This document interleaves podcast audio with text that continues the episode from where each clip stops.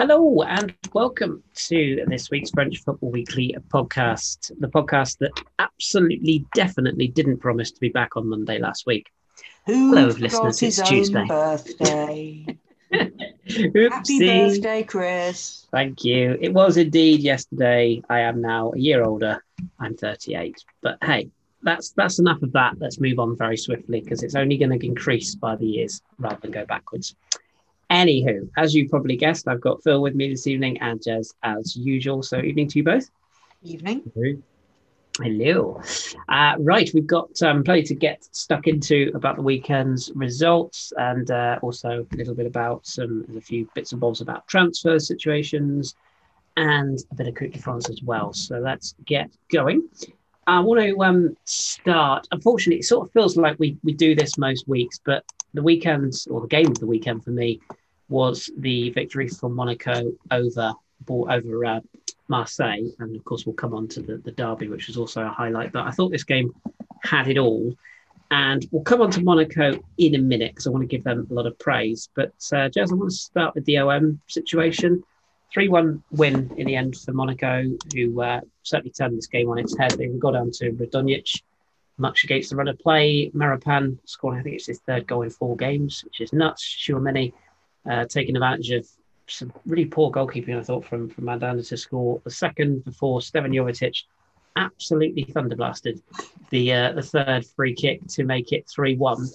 Um, so that's a coup de canon in yeah. French is thunder bastard, and that definitely was one.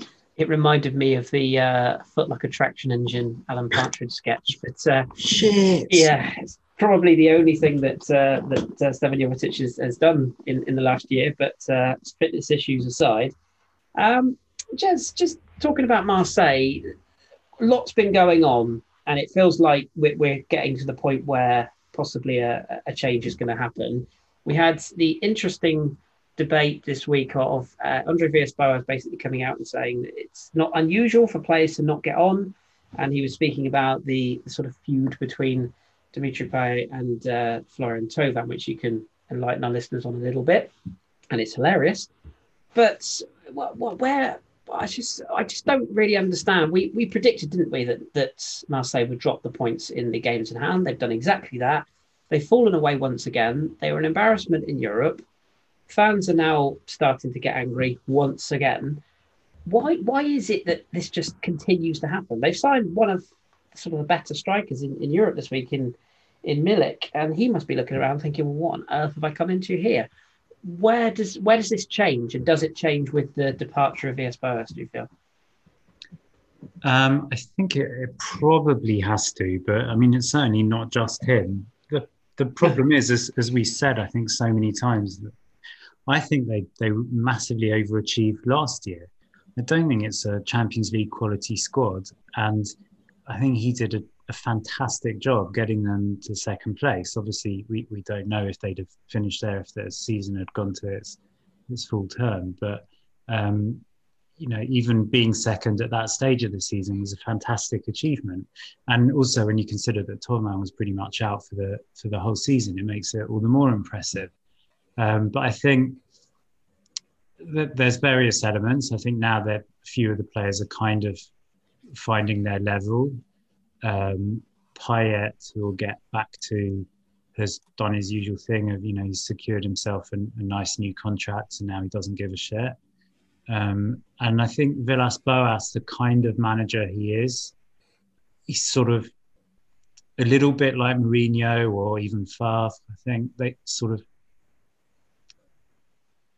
Bielsa maybe as well, like kind of building tension within within his own squad, and everyone's sort of so almost highly strung that you, you can't carry on at that sort of intensity for, for too long. And, and actually, probably the, the first person that has lost it, or certainly the person who lost it the most, is actually him. And you certainly can't expect the players to, to sort of be approaching everything with a calm, level head if, if he hasn't got that kind of control over himself, let alone over the players. Mm. Um, there's the the usual stuff going on in the background. You know, there's the fact that he practically left in the summer then changed his mind at the last minute. His ally Zubizarreta did leave, which was a thing that was meant to trigger his departure. Um, so there's a little bit of instability there. I think Eyraud is pretty unpopular all the way through the club. Um, so I just there's there's not much work in there, and I again it's just the fact that Marseille are always like that. As we said last week, everything's sort of black or white, and so either everything's ticking along beautifully or everything's in crisis and everything needs to change. I don't think everything needs to change, but um, probably, unfortunately, because I do think he's a very good coach, it feels like the end of the road for Villas Boas. And a lot of the, the playing staff needs a big overhaul, but without the money, or certainly without bringing money in for certain players, and to be fair, they have got a few injuries to contend with at the moment as well. Um, that there's only so much change that that can happen. Mm. Yeah, yeah, I think that's that's well put. And Longoria, there's sort of talk that he's actively seeking out replacements now, and there's sort of talk about Valverde, who's the coach of Sevilla, who's being linked. Why on earth he would leave that job and they're on the up to join Marseille? I don't know, but I guess there is a bit of a pull in terms of the history of the club, but it does just seem like a, a little bit of a mess on the mm. on the flip side of that though phil um I want to give some praise to monaco because they just continue to impress me uh, can we can of... we still talk about Thauvin Payet After? oh yeah we, we can oh, certainly mention yeah yeah well, the, the long and short of it i mean jess did you want to fill people in on, on what's actually happened between these two well i mean basically they obviously are the big stars of, of marseille so when things have sort of worked out reasonably well in, in recent years, a lot of it is because one or both of them is playing well. They, they're sort of reliant on them as the two playmakers. But at the moment, not only are both of them playing pretty badly, but they're, it doesn't help that they're they're sort of uh, open war with each other. And apparently, was kind of triggered by Payet sort of publicly having a go at, at Thauvin recently and saying he's very he's too selfish and only looked after his, he's only interested in his own stats which may or may not be true but one of those stats is that he at least at the time was the leading assister in France which suggests that he's not actually that selfish after all um, certainly whatever stats he's got are infinitely better than Payet's this year because um, Payet has spent most of his time eating with the pies rather than playing football um, Payet himself is sort of in an open feud with uh, Villas Boas as well, because he was quite rightly dropped for a complete lack of form. Then, when he came on as sub and, and changed the game against Montpellier, sort of very publicly uh, told Villas Boas what he thought about that. Villas Boas has clearly, again. Yeah. Villas Boas has clearly not taken his side because he still hasn't got back into the starting lineup since then. Um, I think he was vice vice captain, but the other day when Mandanda was injured, Villas Boas possibly pointedly gave the captain's armband to Thauvin. Um, I think it probably is fair to say that Thauvin is also not at the summit of his form, and he's definitely going to be leaving in the summer. Part of the reason he's going to be leaving in the summer is because you might remember that at the start of the COVID crisis, Payet was a bit of a laughing stock because he made this huge public fuss about how um, he and the Marseille players couldn't take a salary cut because they've got commitments and people, you know, people don't understand that they, they, they need to pay pay debts and bills and things like that. Um, the players all sort of stood in solidarity and with all of that. And then in the summer, um, Payet um, in, by the way, the gap between Zubizarreta and, and Longoria, and apparently Villas Boas didn't know much about it either. It was just Payet, his agent, and Eyraud doing doing the business. And Eyraud really seems a, a genius. Um, basically, came up came up with this new deal where Payet did take a pay cut in order to have a two-year extension and a guarantee that he can stay on at Marseille sport and be trained up as a sporting director afterwards lots of fuss and use of the phrase Marseillais vie, Marseillais for life. Um, so basically, Payet seems like, although on the face of it, maybe he did the noble thing by taking a pay cut, clearly was very much looking after himself. And Thauvin basically publicly said in the changing room when Payet had a go at him, you, you pretty much kind of stabbed us all in the back by by doing this deal and not telling any of the other players about it. So yeah, the two of them aren't really getting on, and neither of them are doing anything on the on the pitch to kind of you know let their football do the talking. So it's not great. And yeah, my mate René Malleville, he said you know they, they both should be dropped. Yeah, yeah. I, I the, the bit that got me was just the uh, the the sort of the, the poet um, quotes of it. You, you're you're more interested in your what people think of you off the pitch. I was like, well, that that's quite rich coming from you with various um and, and, and I know it's trivial, I know it's a silly sort of thing, but when you have stupid haircuts, for example, it doesn't help. Do you know what I mean? It it people look at you a different way and go, well, you know, even if I know it has nothing to do with on pitch ability, but when you prance around and and and you know you and you come out with fancy haircuts and and, and styles and it's not even and, a man bun. It's, no, it's, it's not. It's, it's, it's, just a mess. Um, yeah. So I think you know we we maybe mention that one of their catch-up games, which we've been using to um, kind of um, add caution or uh, what's the word caveat the league, uh, that happened, um, mm. and they lost at home to Lens. They had one well. shot in the first half. Apparently, that's the lowest at home since Opta started recording in 2006 7. Uh, we all remember, obviously, their best away performance ever, which was zero shots uh, at all against PSG when uh, Garcia came in. Um, they went down to a goal from Banza on 59th minute, and it took until the 86th minute for their first shot on target. And frankly, they should have lost 2 0, but Kalimuendo, uh, young 18 year old, um, didn't get a rebound after Mandanda saved from him. So that was a really big oh dear feeling to then head up the Monaco game, where obviously, as you said earlier, Monaco. Monaco just looked like they're having fun as mm. well, which is nice. Yeah, so, that, uh, that's that's what that's that's the one thing I wanted to, to sort of mention in in terms of the praise of Monaco. They they look like a side who are well drilled. Uh, obviously, we know about Niko Kovac, but his brother Robert's on the coaching staff, and there seems to be quite a good camaraderie between the two of them, both on and off the pitch. The players seem happy. There's a lot of young talent that, that's emerging once again and and there's players like we mentioned, sort of Maripan. He's come in and taken his chance and has has essentially displaced Disasi, who was one of their big signings in the summer. So that sort of further confirms there's no favourites in this team. It's just about who's in form.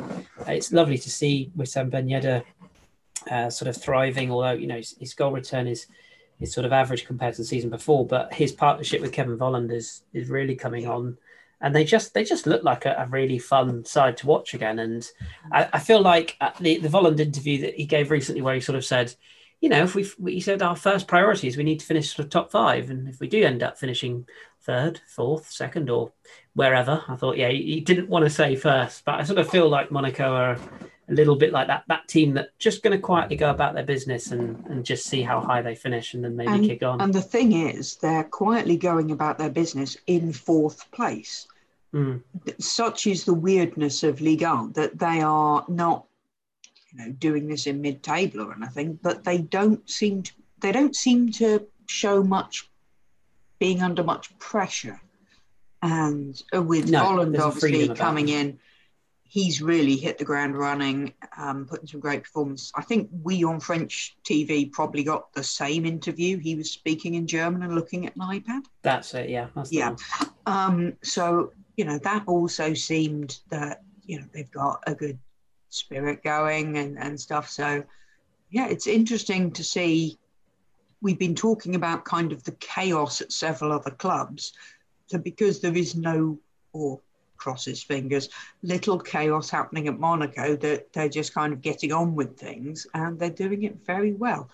Yeah. Um, their defence is still not brilliant. I think they're the worst in the top half, um, with 30 conceded, but they are scoring a lot and they're doing it where it counts. So they're on a good unbeaten run, and yeah, it should be interesting to see what happens next. they'll they'll always they're always going to give you an entertaining game. Like that's the one thing that you when you tune into yeah, a Monaco there's game, always a chance. It's not going to be a clean sheet. no. I mean, no. let's let's put it that way.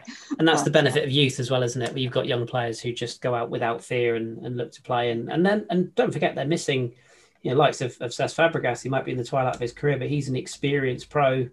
Who, you know, they haven't got to sort of anchor that midfield. They let go of, of the likes of Glik and Subasic in the summer. There's a lot of experience has gone, and it's allowing these young players to thrive. Um, that the sort of the one that I um I kind of I, I, kind of look at and I go, is he the next big star of French football? Is, is Sofiane Diop in that midfield as well? He's just uh, he's just a really fun player to watch. I love his his sort of dynamism, um, and and in terms of sort of youthful uh, abandon, if you will, where it comes off brilliantly, that sort of leads us nicely on to to the Rhône derby, Phil, where it's not the same in terms of Saint Etienne who do you, who do you blame? I mean, it ended five 0 to Lyon, a, a, double for Marcelo, who we'll come on to in, in a bit, a double for Kadewere, and He's an own centre back. I mean, he and, and, scored two identical he goals. He should not be allowed to score the same goal twice in a no. derby. It just it was very worrying. I mean, the stats on this match were should have been eight or nine, shouldn't it? horrible.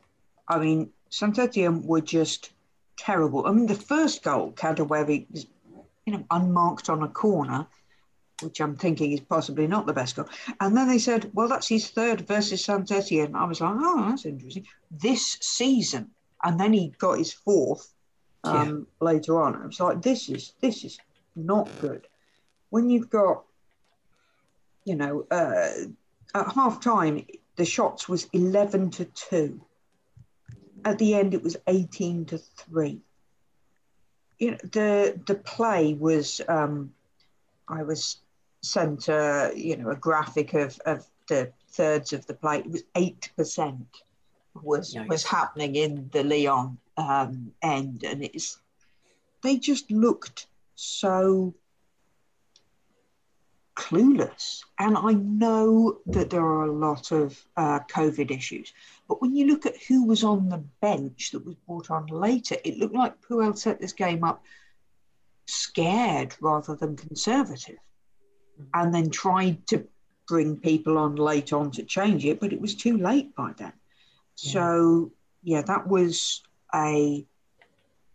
I mean, Lyon fans will probably delighted. We've got um, Tarek Amir, our uh, Levolts 12 on uh, on Twitter, who uh, is our Lyon correspondent, wonders if actually playing behind closed doors is helping them because of the usual febrile atmosphere of, you know, um, flares and signs and shouting and, and so and so out. That without the fans there, they're actually just able to kind of get on with things a bit more.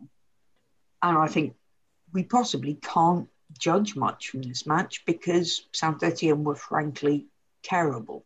Yeah. And yeah. that is a worrying thing to have to say. Um, with people, I have had people asking me, are they going to go down? And it's like, well, there's some pretty terrible teams below them, but yeah. doesn't make for good reading, does it? You know, there's a five point gap between them in 16th and Strasbourg.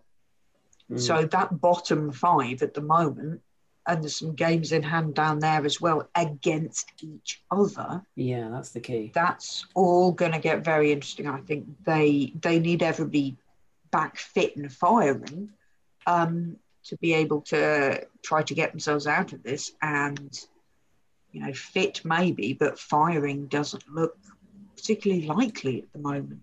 No, no, I agree. And and and all of this on the back of the the weird weirdest part of this game is that St Etienne should have been in front inside 30 seconds. That was the weird point. They started so fast, and I think it was Romain Hamouma. I think it was who was it Hamouma or was it uh, Bouanga? I think it might have been Bouanga. Actually, might have got that wrong. But um, I think he came on as a sub. Bouanga, oh, maybe, so maybe, it would have been Hamouma. Maybe it was Hamouma. Yeah, basically, whoever it was firing wide from a position where it really should have scored, like literally from the first attack from kickoff. And you think, well, if that goes in, different story. But um, it didn't go in, Jez. And uh, Lyon, who, you know, hold my hands up, I've been saying they haven't really convinced me for the past few weeks. They were without Aouar for this game, and one notable absentee. They, they took the game.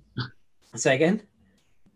They're without Aouar. One five nil. Coincidence? well, yeah. Some some would say interesting. Um, interesting. They maybe didn't need him in this particular game, but that was sort of the the, the major story pre-game. Almost like is in a different class to him, actually, isn't it? And and he was very good in this particular game, um, tongue in cheek or not. But yeah, he was he was exceptional. As was the the Lyon midfield. Um, sort of Guimaraes has, has come on as well two goals for the rehabilitated Marcelo, as you mentioned, identical free kicks, albeit the defending was poor. And Jessy Moulin certainly expressed his displeasure at the when the fifth goal went in by hammering the post.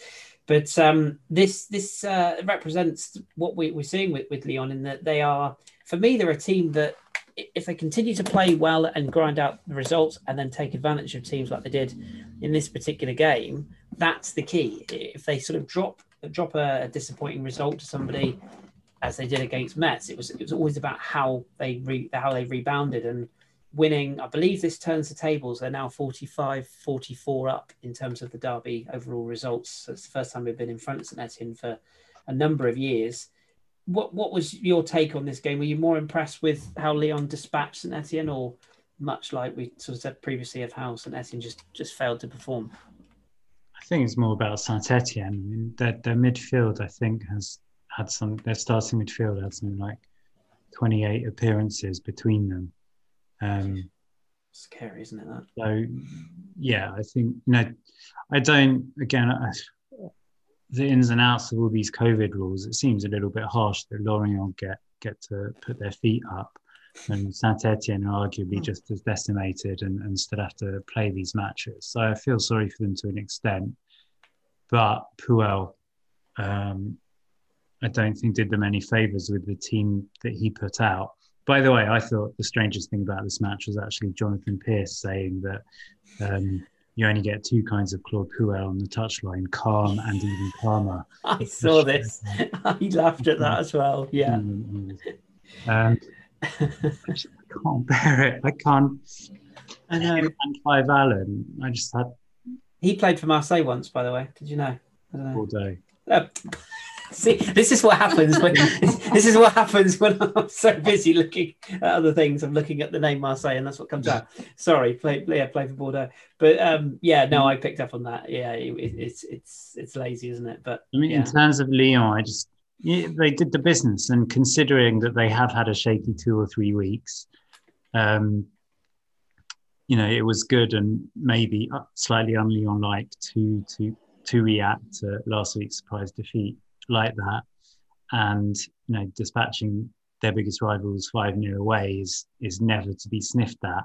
Uh-huh. But you look at the goals. I mean, three, four, four of them came from set pieces, which actually I think Lyon's first goal came from a corner. It's the first time they scored from a corner and since uh, 2019, I think. So yeah, there's, there's, something to be taken from that, but it wasn't all you know scintillating uh, interchange or interplay or anything like that. So I don't think there's too much to take from this match alone, but there's a general thing of sort of keeping a, a positive dynamic and bouncing back from a, a, surprise defeat. And the front three, Toko Ekambi's not in the best form, but you know the front the front three still playing well. The fact that the midfield, you know, you can bring in a you know Paqueta who's been superb recently. He was missing. Aouar, whatever you think of him, he was missing. You know, there is there are other good players who can sort of come in and you know places can be swapped and, and they're still playing well. So lots of positives there. Even De didn't look that bad, although he didn't have much to, to contend with. So um, yeah, I mean, you know, they're in touch with PS, PSG and Lille, and the fact that their matches came afterwards meant that there was a little bit of extra pressure on them, and and they responded well to that. So it's all positive. I just think don't get carried away too much just because it was five new at Saint Etienne.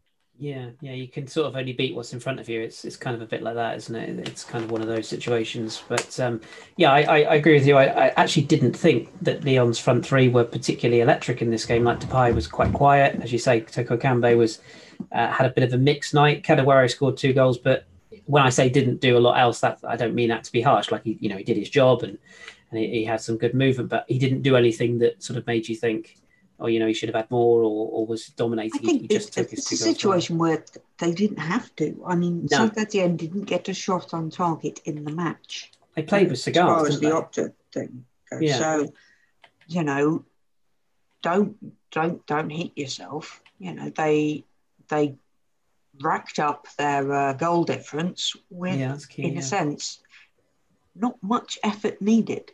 No, and and not a Fekir in sight holding his shirt up either, which was a shame. Um, well, that's the thing. I think the last time they won five 0 at Saint Etienne was a massive, massive thing. Because that was that night, wasn't it? Yeah. And it was two, from what I remember, you know, more or less two two cool teams. Yeah, it felt very, obviously partly because of the crowd, but very, very different. Yeah, hugely different game. Yeah, and and it was it wasn't ever expected to be that. It was expected to be a lot closer, wasn't it? Whereas I think coming into this one, I, sort of went into it thinking it's either going to be one of those nights where St Etienne turn up, a la when they play PSG. No, I stuck a quid on it just for the lulls. Basically. Yeah, yeah, it, it's, on and it's one of those. If Lyon are going to screw something up, this could be it. But yeah, yeah I'll and just write that off it's such a strange one as well when you think that a derby match you'd think would be the one to get them off the ground, but uh, it is what it is. As for Claude Puel, I mean, you know, no change at the moment. Uh, to be honest, I, I, don't know what making a change at managerial level would do at this stage of the season. I don't know whether there would be anybody who'd be able to come in either. So we'll we'll watch that one with uh, with close interest. Lampard. yeah, maybe, maybe. Um, stranger things have happened in France. I would say that much. But uh, yeah, I'm looking at you, Nantes. But um, elsewhere in the title race, uh, to spare the pain, Phil will just briefly gloss over the fact that PSG sort of wiped the floor with Montpellier, who, to be fair to say, were sort of ham- hamstrung with Omlin sending off. Well, yeah, it's like you know, we were expecting to lose this match, but having your goalkeeper sent off on 20 minutes is kind of not helping with the whole let's at least try to make it look difficult thing, yeah. guys. Um, but it was okay. I mean, Mbappe got the first goal in 34 minutes. That was the only shot on target the PSG managed in the first half. So we're thinking, yeah, at least it might not look bad. And then they scored three goals in three minutes. Yeah, that was just nuts, wasn't it? Yeah. And I'm like, hey. I mean, I think uh, Bertaud, Dimitry Bertaud, who was the replacement goalkeeper who came on, he did, did really a well. reasonable job up yeah. until that flurry when it was Neymar, Icardi, and Mbappe in three minutes. Yeah, made a couple um, of really good saves, didn't he? Goals. So, you know, he he did what he could, but it, that yeah. was just pretty awful it was almost like when the second went in, all the heads just dropped, and then Teji Savanier limped off when there was no subs left available. And uh, sorry, uh, Teji Savanier, uh, Mollet, Mollet, sorry, uh, limped off, and yeah. Savanier um, was Icardi, left up front on his Icardi, own. that was some really nice control on his goal. Yeah, yeah. Uh, what was kind of interesting, quite apart from all the goals, was the goalkeepers. Obviously, Omlin went off, but at halftime Navas went off and Rico yeah. came on. Uh, so it looks like he might be a bit knacked precautionary was, now, was the, the thing is but... Rico is pretty good as well so that may not be that interesting but it did seem to be kind of an odd an odd situation there yeah, but I believe it's precautionary. Um, but yeah, I mean, Navas is clearly one of the best goalkeepers in Europe. If you lose him, especially with the Champions League on the horizon, that would be a. I think under concern. the circumstances, you look at we're one 0 up and playing against ten man Montpellier, who are in a dreadful run of form. Let's it's not, not going it. to make that much difference. Yeah, absolutely, and and especially in Montpellier, as you say, with ten men who were just looking to keep the score down uh, once that second, third, and fourth went in in, in quick succession. But uh, yeah, nevertheless, PS, PSG sort of did what they had to do, um, as did Lille as well. We should touch on them, Jez. They uh, they got a one 0 win over Rennes. The, the, one thing I just wanted to ask you about was what you thought of the the tactics of. Of, of Galtier in this game because basically Jonathan David scored the the winning goal. It's his second in consecutive games now after a bit of a bit of an error from Romain Salin in the in the Rennes goal. But Galtier's tactics pretty much once Nice uh, Nice once Lille went in front were pretty much let Rennes have the ball and see what they've got, and they basically didn't have a lot. Uh, and that was just thought it was a very interesting take. You know, normally you'd, you'd, expect them to go after a game, but they really just sat in and and just let Rennes play pretty patterns in front of them. Do you, do you, feel like that was an actual sort of Galtier managerial masterclass, or was it just more of a we've got our goal and uh, you know we'll just protect it kind of element, a bit of caution almost. I quite liked it. I mean, I, I think both both teams have been Lille have been probably not not their most stellar form in recent weeks. So Patchy, yeah, I agree. wins against the lower ranked teams. So then they're not at their most free flowing. And Rennes are were in their sort of best form of the season, I think like unbeaten in seven or something like that.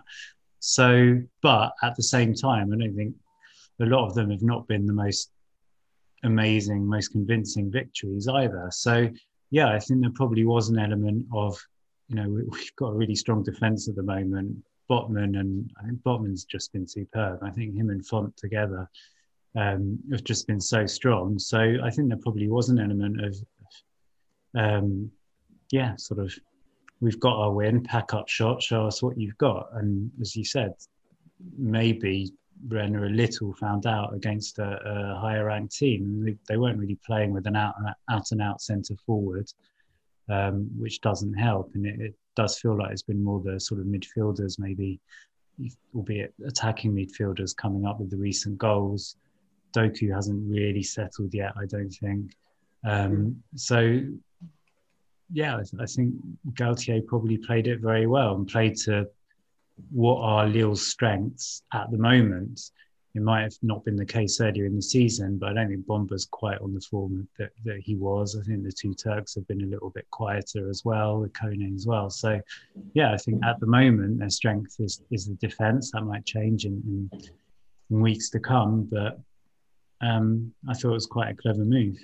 Yeah, yeah, I agree. Of the, of the front three, despite them only winning 1 0, I think actually of the, of the top three's results of the weekend, I think this was the most impressive because it was on paper the hardest. Yeah, yeah, that, that was what impressed me about it. It was it was sort of the the the, the rigid structure and, and sensible sensibleness is not a word, but I've just created it. But the the the sense to to not overcommit essentially. And and I think I think it's kind of an underrated tactic sometimes where you can just look at it and go well we've got our goal. You know it might not be pretty it might not be fun to watch but we've got our goal and let's see what you've got. And Rennes are not a particularly free free scoring side especially of late. So yeah it did seem to make a, a lot of sense. And of course that kept uh, Lille and PSG together locked together at the top of the table. Lyon just behind two points adrift in third and Monaco with their fourth straight winner up to to fourth. They've uh, leapfrogged Rennes in the uh, in the process. So, yeah, very much looking to be a uh,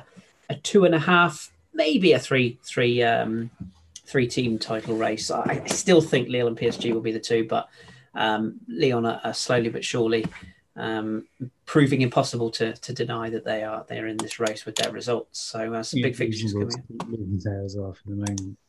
Yeah, I, I, I feel like um, I feel like we can sort of draw a line underneath Monaco now. I feel, I mean, I mean, you could argue you could draw a line before Monaco as well, but I, long way to go. But yeah, you just sort of feel that it's just between those those three. Monaco um, on good form, but you look at the teams they've beaten. Yeah, that's fair. Yeah, I only say that Montpellier one was impressive, and they nearly threw that away. Yeah, that is fair. Yeah, that is fair. I think the, the bigger tests to come for, for the, the Monegasques. We shall see how they get on. Um, you did mention it before, Jez, but uh, the, the Lorient Nîmes game unfortunately was postponed. That's the second successive game that Lorient have had postponed. Um, just very briefly, I don't want to sort of go too deep into the politics of, of all this, but you mentioned it's a little bit harsh on St Etienne. Uh, how did you sort of foresee this as being quite a quite an important element to the the staying up the relegation fight because Lorient have now got to fit in two more games, um, both against rivals. Two ways to look at it, I suppose. Either you can say, well, you know, they're, they're getting a bit of a rest when no one else is, or well, later in the season they're going to be sort of overworked or whatever, while others are, are you know, maybe having um, full weeks off in between matches, they're going to have to fit in a couple of midweek matches. So mm. I don't know. It depends either way. I mean, the same thing, you know, in a relegation battle, is it better to have games in hand um, or points on the board? So yeah, um, yeah. I mean, the, obviously, the fact that this one was against Nîmes mm. helps a little in that they're the bottom two at the moment. Nîmes probably a little bit more frustrated because they're, they're coming off a win and probably would quite like to sort of go back on the pitch as quickly as possible to sort of try to maintain that dynamic. But yeah.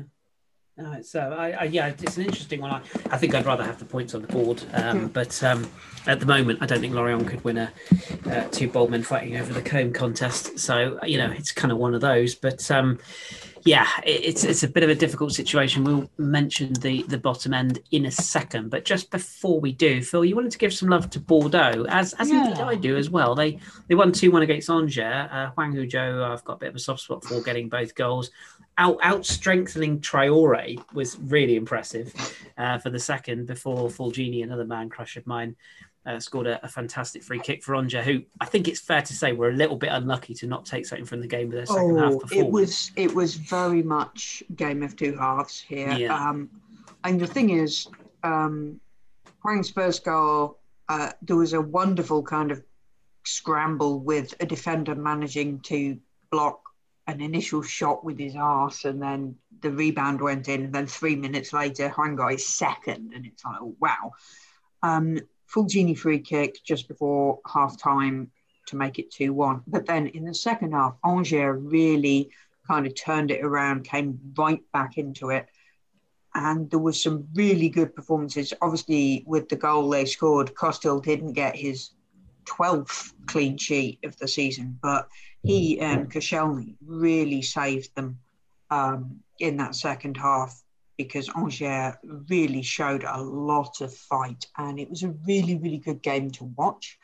And Bordeaux are up there level on points with Marseille, so they're looking for a European place here and they're on good form and just playing really nicely. They had Hatem Ben Arfa back after I think he's been out ill. But what was talked about a lot was he was replaced around the hour mark by a young man who's, I think, 18, Thomas Lecou, yeah. who is seen as being a really big uh, prospect from the Bordeaux Academy. And so there was kind of excitement about seeing him on the pitch. But yeah, Koscielny, who I'm sure you are thinking of, of with misty eyes, yes. um, uh, was really solid at the back, holding things together as you know Bordeaux faced a lot in that second half, but those two goals from Hwang in the first half uh, were enough. But really interesting to see how they're kind of hopping up the table after a good run of three wins on the spin. Yeah, so uh, wait to, to see what happens. What happens with them at the weekend? Yeah, because uh, that is going to be a fun Friday night, people. It's Lyon versus Bordeaux. Absolutely, Friday. yeah, that's that's my Friday night viewing certainly sorted. Um, and yeah, as you say, Bordeaux up to up to seventh in the table, level with Marseille. Who'd have thought? But uh, yeah, it just goes to show what what a run you know what sort of run you can put together. And uh, I, th- I think it'd be nice to see. Uh, a sort of Bordeaux back into the, you know, if not actually back in Europe, back in the hunt for those European spots because they have been playing some very decent football of late. And uh, yeah, good, good, uh, very watchable game this as well. It's one of those ones that I tuned in with, sort of wasn't quite sure what we were going to get, but uh, thoroughly enjoyed it. And Angers played their part, as you said, in that second half, in in particular.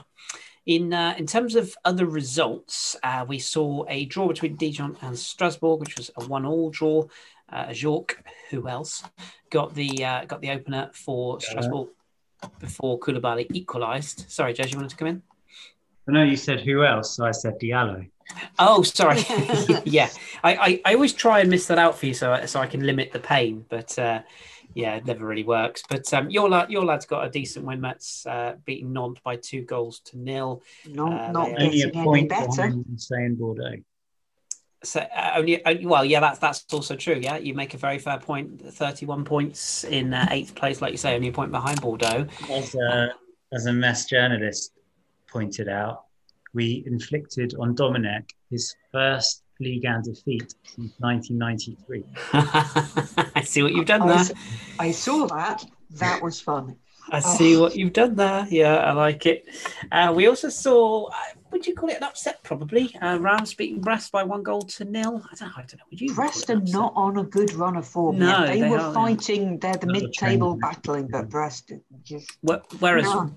whereas Reims three three wins out of five has sort of lifted them away from that danger zone. Uh, they're up to 14th now, and uh, Buku with the winning goal in that particular game. So yeah, vital uh, vital win for them. We also saw a uh, a Nice clean sheet. Yes, that's a Nice clean sheet as they beat Lens by a goal to nil in the other game that we haven't mentioned. Uh, Youssef Attal working his way back to fitness with the winning goal. Yeah, he uh, limped off after the goal. Though, yeah, so ironically, I was just going to say his uh, way back down from fitness. From fitness is... to off to fitness. Yeah, absolutely. Um, but um, Nice a very much needed result after their sort of recent trials and tribulations, and um, it should be noted that uh, Saliba was was excellent in this particular game. For those people who want to keep track of that, but that snaps a uh, sort of disappointing run for Nice, and that gets them slightly head above water once again up into 12th place. So that was the weekend that was in League 1. Uh, we will mention the Coupe de France in a second, but just before we do, just want to look ahead to those fixtures coming up this week. Uh, as we said um, a brief moment ago, Lyon against Bordeaux has a bit of a tasty look about it on Friday night uh, as does potentially Marseille Rennes on Saturday, which for very different reasons. Mm. Montpellier Lens is the early Saturday game. The Marseille program... two matches of Rennes, Lens, and PSG. So that first bit again. Marseille's next three matches are um, Rennes, Lens, and PSG. Yikes! So realistically, for AVB, I mean, I, I, would say any of he loses any two of those three, he's, gone. I think maybe even only one. I mean, uh, we actually saying that a home defeat to Rennes, you would suspect would be the end if that was to happen. So maybe it's worth tuning in for that alone. Um, we've also got uh, Nice and Etienne on the Sunday, which yeah, that, might be. That could be. I think uh, Rich Allen used to call things the catastrophico and various things. I mean, that if that's two teams that are a bit fucked up at the minute. Yeah, that. That could be an interesting lunchtime watch. Does have the look of a game that, that might be worth tuning in for. I, I agree. We've got uh, Angers, Nîmes, Brest, Metz, uh, Lorient, subject to protocols, PSG. I can't wait. Uh, Strasbourg, Reims, and uh, Lille, Dijon is the four o'clock game with Nantes, Monaco, uh, which again has the look of a, a, decent watch about it as the Sunday I, evening game. I'm actually really looking when I'm watching the multiplex. I will be keeping my eye mostly on Strasbourg Reims. I think. Mm. I'll be again, hiding behind the sofa for Lorient PSG. Yeah, yeah, yeah. obviously. um, you know, they're next to each other. They're both in decent form. They're both play nice football. I think that could be the one that obviously the multiplex will mostly be Bing to give Bing goal at Lorient. Um. But uh, I think that will be hopefully uh, a good watch because I'm not convinced by Nantes Monaco. Frankly, I think Monaco will absolutely them.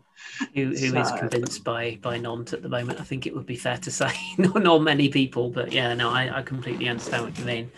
It's uh, yeah, it could could be a, a, decent weekend. There's a couple of fixtures again, as as indeed this past weekend was. There's a few to look out for this weekend, so we'll we'll see how they end up.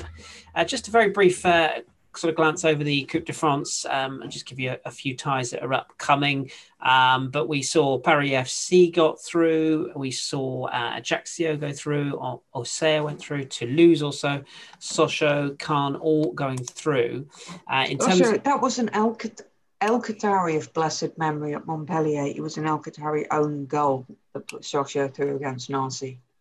Yikes. I, I I just feel bad about that. The worst possible way to go through in any time when you lose to an goal, as indeed I would know from the weekend, but still, let's move on. Um, in terms of the, the next stage, um, we've got uh, Sinnamary against Club Franciscain, I believe is, is pronunciation. Now, that one just jumped well, off the page. Because the, the overseas teams are kind of have their own section. section, yeah, yeah. Because it's, we've it's got bizarre. the Ligue 1, Ligue 2 clashes over the midweek, 9th, 10th, and 11th of February. Yes. The non league stuff is happening all around us. Um, but this Saturday, the final one of the Outremer teams is sorting itself out. Club Franciscain, obviously, who we've seen a couple of times um, going a bit deeper in the post Christmas period. Everything's a bit obviously weird at the moment, um, but we will have there some interesting uh, clashes between uh, the Liga and League Two teams happening, and it's Caen who have the uh, pleasure of hosting PSG, um, and who's got Lyon. Uh, Lyon, are Lyon, Lyon are hosting AC Ajaccio. Yeah, yeah, yeah. That's, um, that's funny. Bordeaux Toulouse as well. Yes, yeah, and which uh, is always always fun. And now they're in different divisions, a good opportunity for a derby. And we've got uh, Auxerre Marseille, which is also another one that, if you'd have said that like 15 years ago, you'd have said it would be the top two in Ligue 1, wouldn't you? So yeah. that's got a, a, bit of an appeal about it. Um, yeah, elsewhere, just the pick of the games probably uh, Amiens, Metz, Nice, uh, Nîmes, Nice, Dijon, Lille, Caen, PSG, Sochaux St Etienne also has a bit of a, a, ring about it in terms of the old school days. but... of, yeah, it's a lot of vintage retro stuff here. Which which one? Sorry, Rennes Angers. Yes, yeah, that's the Thursday. That's the Thursday offering. These are all played uh, thirty first week and th- week commencing thirty first, so next midweek. So it's um, Sunday is the Sinnamary Club Franciscain, and the Tuesday the 9th, Wednesday the tenth, and Thursday the eleventh are the rest of the games. So um, sort of full midweek packed in schedule, if you will.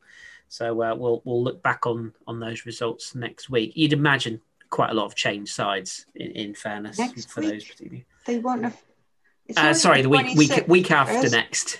Week week after next. Yeah, we'll we'll have where I am in the year. We'll have we'll have podded before these these take place, but they're next yeah. midweek. So yeah, next uh, right. this week week today essentially will be the first lot of games. So we'll preview that. We'll, we'll review. It's only January, and time is still confusing me.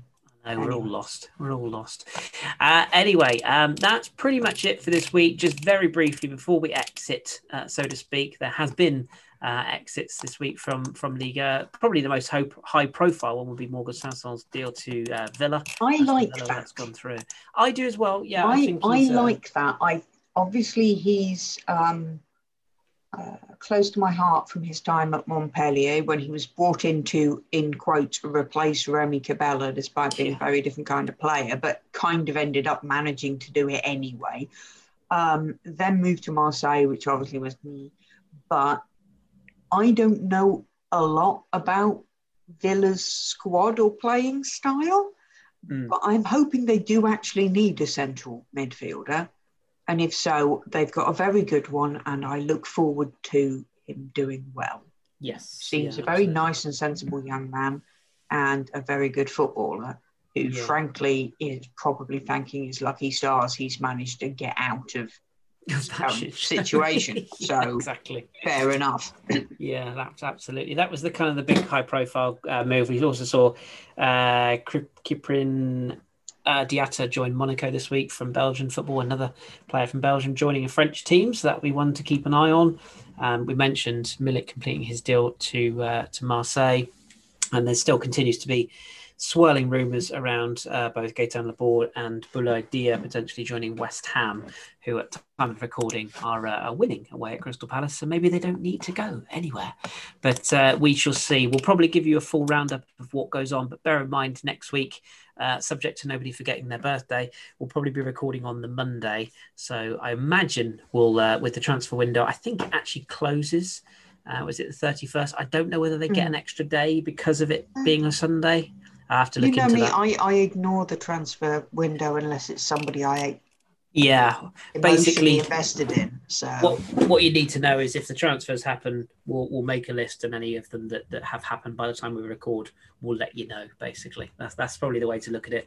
I saw the latest one of Jordan Amavi being linked with Arsenal. That was. Um, interesting raised an eyebrow for me but uh, yeah whoever goes where or whoever comes into whom we'll uh, we'll keep you abreast of that uh, on next week's show but uh, that will do us for this week. A little bit shorter, but um, such is the way of the world.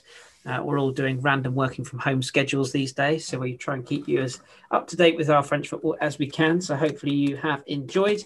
As usual, if you've got any questions or queries, anything you want to bring up, uh, let us know, and we will do our best to get to those in the coming weeks. But uh, for now, just remains me to thank both Phil and Jez for their time. So thank you both. Thank you. And until next week, uh, especially if you're a Marseille fan, bury your head in the sand and try and enjoy your French football. We'll speak to you very soon.